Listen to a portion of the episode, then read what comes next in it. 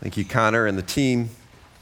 Certainly is a difference between singing songs and worshiping the true and living God. The sense of intimacy, and Lord willing, you experience that even just now as we engage the living God of the universe. My name's Chris Norman. I'm uh, one of the leaders here uh, at Grace. I, uh, I graduated from the University of Michigan. No applause. No, hold your applause. No, no hold your applause, please. I, I, let me finish. Um, I, I, graduated from, from, from Michigan. I looked at uh, a few different graduate schools uh, as I was preparing uh, to, to graduate from Michigan. Landed at a school in Warsaw or Winona Lake, Indiana. It was a three year uh, graduate program, Grace Seminary. I made a commitment at the beginning that I was going to go through the program without taking on any debt. It was not an easy journey. And by the middle of my second year, all my resources were depleted. And so I spent time praying and fasting asking God to somehow provide the money for me to continue in my program. The next semester was quickly approaching. I applied for grants, I, I applied for scholarships. I also asked many people around me to, to pray and, and if they were willing to fast as well. The school offered me financial aid uh, and gave me the opportunity to take out some, some loans. And, and while I don't think it's wrong to take out loans uh, to go to school, I felt like I made a commitment to the Lord uh, to go through my program without taking loans. And so, as the deadline was within days away, the money didn't come in. And so, I had to make the very difficult decision uh, to forego the next semester and just to continue to work and and save money. I knew that would extend my schooling, and I didn't want to do it, but for me, it just became an obedience issue. And then, just as the next semester was about to begin, I received a letter. It was from one of the foundations I applied to. The foundation was owned by two uh, older women, women who were sisters and who help ministry students all over the country and even in other parts of the world as well. And I had received a decline response from them weeks earlier, but this is what the letter said. And I'm paraphrasing, and this was from one of the women. Dear Chris, we, we know we declined your application when submitted, but something that has never happened in the 40 years that we've been assisting students financially, and it occurred earlier this week. I had a dream. And for some reason, of all the applications and the stories we read, even though I've never met you, you were in my dream based on the things that you wrote in your application. And when I awoke, I concluded that God was speaking to me and telling me to support you. And so I talked to my sister, and she agreed. And so we will give you the entire grant money that you've asked for to pay all of your expenses. You know, there's certain things that happen in your life that grab your attention and you never forget them the rest of your life. These things happen, don't they? You've experienced them. I'll never forget the day that I read that letter, tears coming down my eyes, telling those who I had already told that I'm not taking the next semester and telling them the news. It was absolutely amazing. Now, was that dream that that woman had, was it from God or was that a coincidence? Well, I know what I believe. You know, money is one of those topics that most people think about every day, and it usually surrounds the issue of never feeling like we have enough. In fact, let's just think about three socioeconomic levels in our society and the way each of these socioeconomic levels think about money. Everybody thinks about money, and we think about money often, there are different socioeconomic levels in our society, and they think about money differently. So let's think about how people in the upper socioeconomic level think about money. Well, here's typically how they think How can I plan for an amazing future in my retirement and have really nice things now. Or people in the middle socioeconomic level, how they think about money. How can I plan for an adequate future in my retirement and have at least nicer things now? Or those in the lower socioeconomic tier, how can I have anything in the future and at least have the necessities of life now. So, everyone in the room here this morning fits on in one of these socioeconomic levels, or maybe in between two of them. And we know everything is relative, of course. Those in the lower group in our country would be considered rich in most third world countries and all third world countries around the world. But nonetheless, while it's relative, every culture has this as some resemblance to these three categories. And so let me just ask you as you look at the three different socioeconomic levels, which group of people do you think spends more time thinking about money than the other two groups? Just in your own head, just think which group spends more time thinking about money? The upper, the middle, or the lower socioeconomic group? I'll give you my answer. I think the answer is that all of them spend an equal amount of time thinking about money, just for different reasons.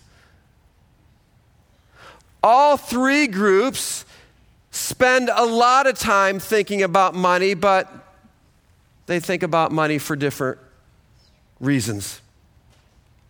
Our passage this morning is from 1 Timothy chapter 6. I want to encourage you to, to turn to 1 Timothy chapter 6. And we're going to look at the issue of contentment. What does contentment mean? Because contentment brings freedom. And I'm assuming that everyone in the room here this morning desires freedom. We don't want to be in bondage. We want to experience freedom. Contentment brings freedom. And so we look at 1 Timothy chapter 6, and it says this beginning at verse 6. But godliness with contentment is great gain. For we brought nothing into the world, and we can take nothing out of it. But if we have food and clothing, we'll be content with that. Those who want to get rich fall into temptation and a trap and into many foolish and harmful desires that plunge people into ruin and destruction. For the love of money is a root of all kinds of evil. Some people, eager for money, have even wandered from the faith and pierced themselves with many griefs. Now, the word contentment is this Greek word, autarkeia. And it was used in classical Greek and in a philosophical sense for this idea of a perfect condition of life in which no aid or support is needed. It's the way the philosophers would use this particular word. When it comes to needs, everything is in harmony and at peace. No anxiety, no worry, no stress. Just this feeling and this sense that God's provided everything I need. I don't need anything. That's the word contentment. The contrast here is between contentment and the love or pursuit of money.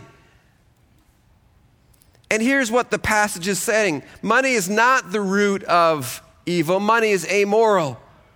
It can be used for good things, it can be used for bad things. It's the love or pursuit or the worship or the desire of money. And it's a slippery slope that leads to great temptation. And as the scripture says, it can tend to plunge us, plunge us into ruin and destru- destruction. It happens subtly. I mean, if I were to ask anyone here, just raise your hand if you love and worship money. Raise it, raise it high. You love and worship money. I'm guessing no one is going to raise their hand. In fact, let's just watch this little video.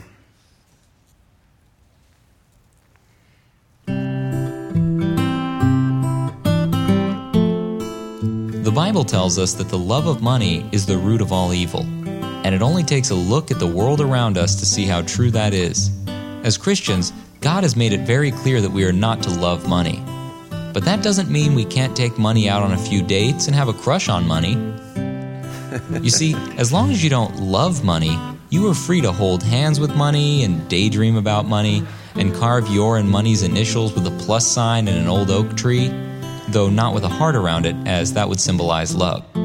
So take money on a long walk on the beach after a candlelit dinner and tell money how much it means to you and how special it is to you.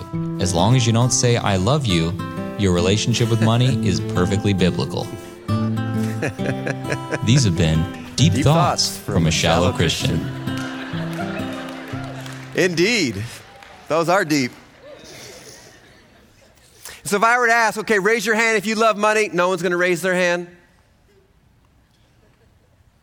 But if I were to ask the question, who here is content in life with just the necessities? How many of us could raise our hand? Content with just the necessities. What do I mean by content? Well, the meaning here is being content in life with food, clothing, and shelter. The difference between needs and wants, let's be clear. We have to understand the difference between needs and wants if we're going to understand contentment. And so, needs are food, clothing, and shelter. You have to have those three things. Wants are everything else, everything on top of that. Needs can be satisfied and lead us to contentment. If we have our needs met, we can be content with that. Wants, however, create this continual desire for better and for more. And it plunges us or leads us into a love of money. It's subtle, but it's strong.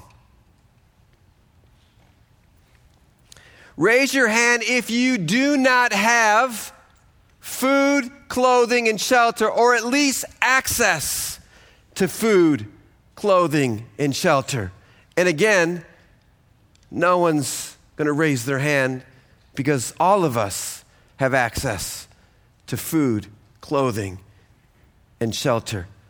The question is, and it's a very difficult question are we content? With the necessities of life food, clothing, and shelter. So let's answer, let's ask and answer the, the question are we content? I mean, how would you answer that? Are you content? Let me give you a little litmus test. Let me ask three questions. And of the three questions, let's find out as you do a little bit of a self spiritual inventory. Of the three questions, how many of them you can answer with a yes? Let's see how content we are. First question is this I give God the first tenth of my income.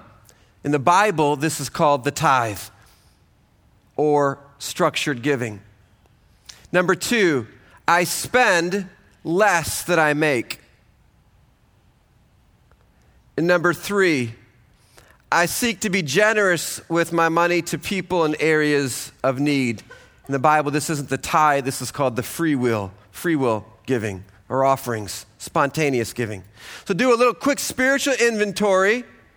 How many of the three can you say yes to? Because the Bible teaches these three principles that we are to be practicing in our lives. And here's the proposition. So make the connection. Here's the proposition.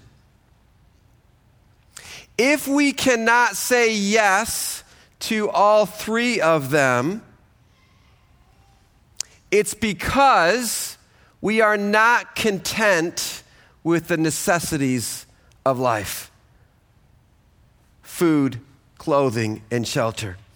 If all three of these areas of our principles in Scripture that God desires for us, and unless someone is living in extreme poverty, all of these three things can be practiced without compromising or jeopardizing the necessities of life. So, if I can practice all three of them without jeopardizing food, clothing, and shelter, then the question is if I'm not, then what am I pursuing above food, clothing, and shelter, which falls into the areas of wants?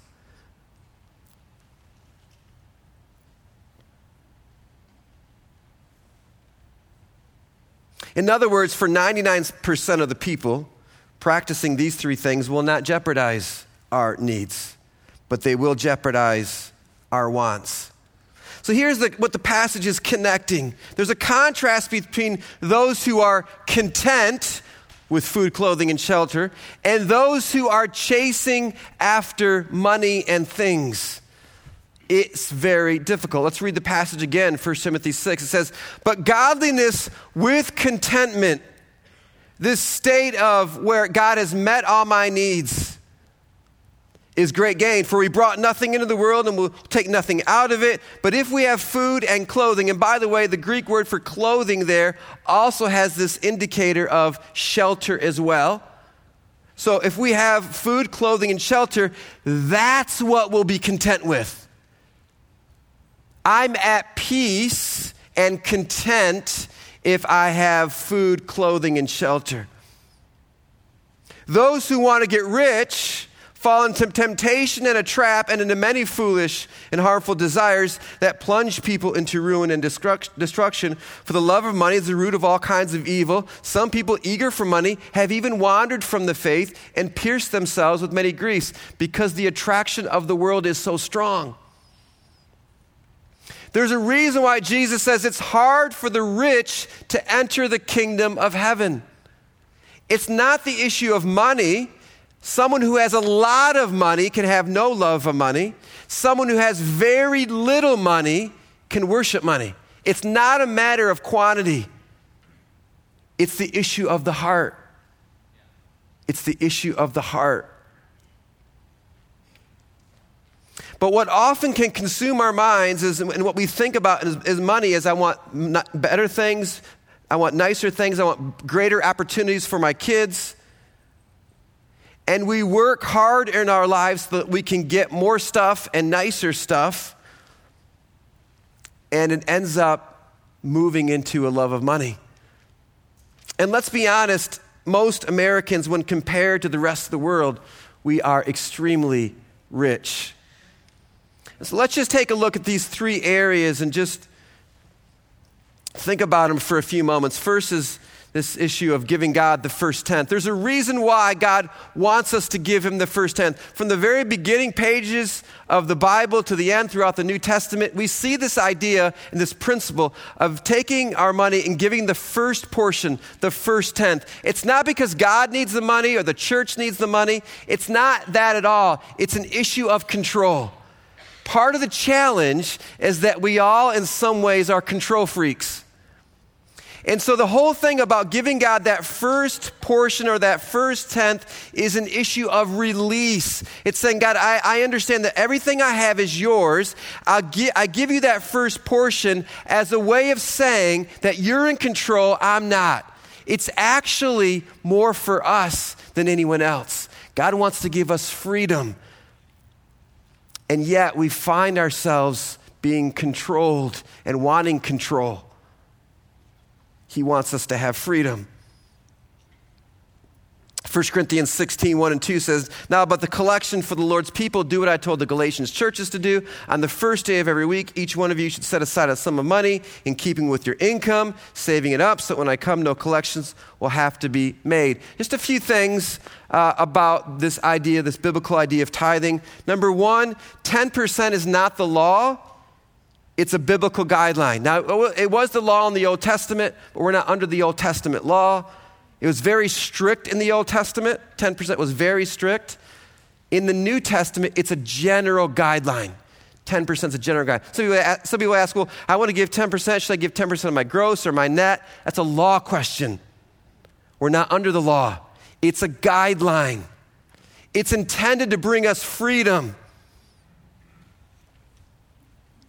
Number two, it's given to God's church without control over where it goes. Part of us, being control freaks is that we like to dictate where things go.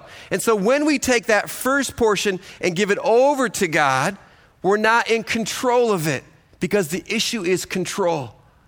We want to release, we want freedom. We give Him the first portion. Number three, it's regular and consistent. Here in this passage, it's weekly, it could be monthly, it could be every other week. It doesn't matter, it's just consistent. Number four, the last principle here is that the, the primary issue is not affordability, it's the issue of trust. If I give the first per- portion over to God, I don't ever have to worry about, well, I see I had a lot of bills come up this week. It was really tight, so I wasn't able to. That's an affordability issue. That's the last portion. When we give God the first portion, which is, by the way, signifying that He's first in our lives, He's at the center. I give you, God, the best, the first portion. Then I take the rest. It's not an affordability issue, it's a trust issue. Now, it's helpful to keep in mind that statistics tell us that 6% of all churchgoers tithe. 6% in our country of all churchgoers tithe.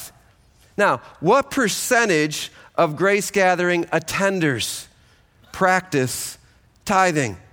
Well, obviously, it's impossible for us to know that, but we do have some indicators. And by the way, I've never known what anyone at Grace Gathering gives financially, nor do any of our elders never have known. And I like it that way because I can teach on the practice of biblical giving and not have any agendas or be thinking about anybody and just teach it the way God desires it to be taught. There's freedom in that. Tithing isn't because God needs your money or the church needs your money, it's for you. It's an issue of control. And we have difficulties with control, and so it's a a way of expressing our trust. It's a spiritual discipline for our freedom. And so, while we can't say for sure what percentage of grace gathering attenders tithe, we can look at both the total giving of the church, the number of people who give, the total number of attenders, and we can look at the general household income of our city and just do some general math. And here's what it comes up with if you just do the general math what percentage of grace gathering attenders give little to nothing? 20%, about 20%. How many grace gathering attenders give something regularly? 80. How many, how many give, uh, how many tithe? Now, this is going to be surprising if you look at all the just general math. 35%, I mean, this is like six times the national average of the number of families, I'm telling you, this stat right here blows things out of the water. I don't know many environments where you have a third of the people practicing tithing. Tithing is very difficult. And in our American culture, it is so tied to the area of, of wants and so difficult that most people just cast it aside. When you have a third of the people actually practicing this spiritual di- discipline, it says something enormously. Of the people who give online, 68%, almost 70%, the thing about giving online is that it's not tied to attendance And so it creates the ability to be more consistent, which is super helpful as well. I want you to know how amazing these statistics are. It's hard. It's really hard. What a blessing it is for us to release control, as difficult as it is. The second barometer is spending less than you make. This is equally as hard. Proverbs 21 20 says, The wise store up choice food and olive oil, but fools gulp theirs down. Psalm 37 21 says, The wicked borrow and do not repay, but the righteous give generously. Spending more than we make is so easy in our country because we have such easy access to debt. It's not that easy in other countries to spend more than you make, but it's super easy in our country to spend more than you make. Sometimes the best thing to do is just to cut up the credit cards because the temptation is so strong to buy things that we can't afford. We'll just pay it later. Just think about it for a moment. Do we ever go into debt or spend more than we make just because we, our basic needs aren't being met food, clothing, and shelter? We go into debt, it's because we have things that we want. Now, a little confession time, a little confession time. Now, I know we all have wants, and, and I have wants that I have. And, and I'll tell you one of the wants that I have that I don't have right now because I don't, I don't have this, but I want it.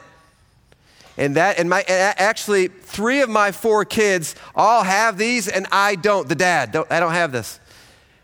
It's these, I don't know if you've heard of them, these like AirPods. You guys heard of these things, these AirPods, where you have, you know, in your ears you can hear things and you don't have, you don't have the wire. It's wireless. Like, I have to have those. You know what I'm saying? Like, I, I can't, I hate the wires and the, I can't stand the wires. And now, I was driving up my, my youngest daughter, who's 12, a few weeks ago. We were on a daddy date uh, Saturday morning. We were taking her to Dunkin' Donuts, and she says, so now, now, at that point, two of my kids had these AirPods, and, and she says, We're driving, and she's sitting in the front seat, and she says, Dad, guess what I'm getting today? And I was like, What? She says, looks at me, she says, AirPods. now, she knows that I want AirPods. And I said, Oh, how are you getting AirPods? She says, I've saved my money and got mom's taking me to Costco today. I'm thinking now, now, now three of my kids are going to have these AirPods, and she knows I want them. And, and I'm thinking, I got a credit card. I mean, I, I can do this thing if I need to. I'm trying to be disciplined here. In fact, if you haven't seen these things, I don't want to tempt you, but just, just watch this.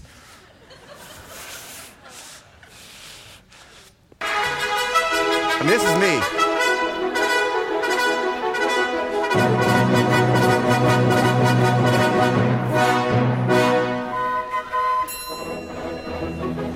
I hate that. I hate that.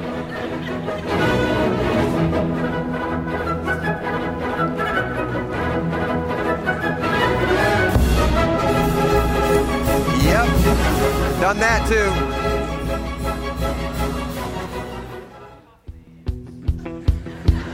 Are dear buds. We will live in a wireless future. A future where everything is wireless. I mean, come on, we live in a wireless future. We got to have those things. You know what I'm saying? It's like, it's about the same as food, clothing, and shelter, I think. I'm trying to be really disciplined. Now, my birthday is next month, and so I'm like making it very known to my family, like what I would like if they want to buy me something for my birthday. Uh, but look, we're, we're enticed all the time, barraged with things. And it's super hard to have God at the center of our finances and to be content with those three things. Content with those three things food, clothing, and shelter. It's easy to spend more than we make. Lastly, giving generously as needs around us arise. 2 Corinthians 8 7 says, But since you excel in everything in faith and speech and knowledge, knowledge and complete earnestness and in the love we have kindled in you, see that you also excel in this grace of giving. See, when we spend more, we give over God the first portion, it's an issue of control release. We spend more than we make. That means we have some left over to be generous as God prompts us. Someone has a need, we want to meet that need. There's, there's an area of, over here, a project over here, we want to give to that. There's a missionary over here. Uh, it's a, it's, a, it's a prompting. It's not an obedience issue with regard like first fruit giving is. This is a prompting. It's called in the Bible free will giving. It's when you just feel prompted. You direct the affairs of that. It's not a control thing, it's a generosity thing. The Bible calls it, or we, call it uh, structured giving versus spontaneous giving. If we look at this, you've seen this before. The structured giving is that first portion, that first tenth, consistent discipline of giving, usually around 10% of income. The issue at the core is trust and releasing control. It's really important to understand. We're not going to just go through the motions. We actually want to see what the core issue that, that God's dealing with. There's a reason why He's asking us to do that, not because He needs it or the church needs it. It's an issue of release and control. And the question is can I trust you, God, to do more with 90% uh, than I can do with, and if I control 100% of it? Now, spontaneous giving, which the Bible often calls free will giving, it's a prompting. You direct the affairs. Occasionally giving to people or opportunities as they come up, above and beyond structured. It's an issue not of trust and release, it's an issue of sacrifice and generosity. God, how are you prompting me to give as I seek to be generous with what you've given me? I mean, look, living this way, there is loads of freedom. My wife and I have been married for 25 years, which means that, that amounts to 300 months. From the first day we got married, we said, God, you're going to be at the center of our finances. And out of the 300 months that we've been married, you know how many months that we've had where we haven't given God the first tenth of our income? How many months? Zero. Zero. 300 months. And there's no, no, no, no, need, no need to clap. Look, it's an issue of freedom. And then on top of that, looking to be generous. I mean, it is amazing to have freedom. These things are not because it's a benefit for others, it's a benefit for us. God wants us, all of us, to have freedom. He's placed principles in Scripture, whether it becomes the money or any other issue, to help bring us freedom. He wants freedom for you. Now, if you're someone that's maybe you've never even heard this teaching, or maybe you're new to the faith, or maybe you don't practice tithing, start somewhere. Maybe you can't overnight move right to 10%. That's between you and God. Again, it's an issue of, not an issue of law, but an issue of grace. But move in this direction. Take some tangible steps. For others, go right into what God's called us to with regard to giving. So, this concludes our series on spiritual disciplines. We've spent the last six weeks on spiritual disciplines. We've defined spiritual disciplines as the regular and consistent decisions and actions that cultivate one's spiritual relationship with God that are rooted in biblical practice and modeled by Jesus. It's all about intimacy with God and following Jesus and being like Him. Examples of Bible intake, silence and solitude, worship, prayer and fasting, giving, simplicity. Some of the things that we've mentioned during this six part series on spiritual disciplines. They're actions we make decisions to do. We have to make decisions, priorities. They're a means, not the ends. The goal or the end is to become more like Jesus. It's possible to practice the spiritual disciplines and not grow just because you're going through the motions. God's not looking for that. When practiced rightly, however, we're drawn closer to God because the spiritual disciplines give us greater levels of freedom. They're for our blessing that God has these things for us. And most of them can be practiced both personally and in community. So, how do I know if I, am content?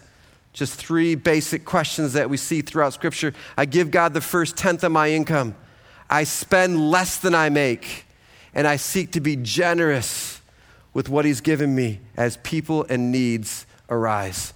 So let's just bow in prayer. And how is God speaking to you? What is He saying to you? As you interact with His scriptures and these principles, what is He saying to you? How are you going to apply what He's saying so that we don't just be hearers of the word and then go on our way without actually putting His word into practice? So let me just pause and allow him to bring to the surface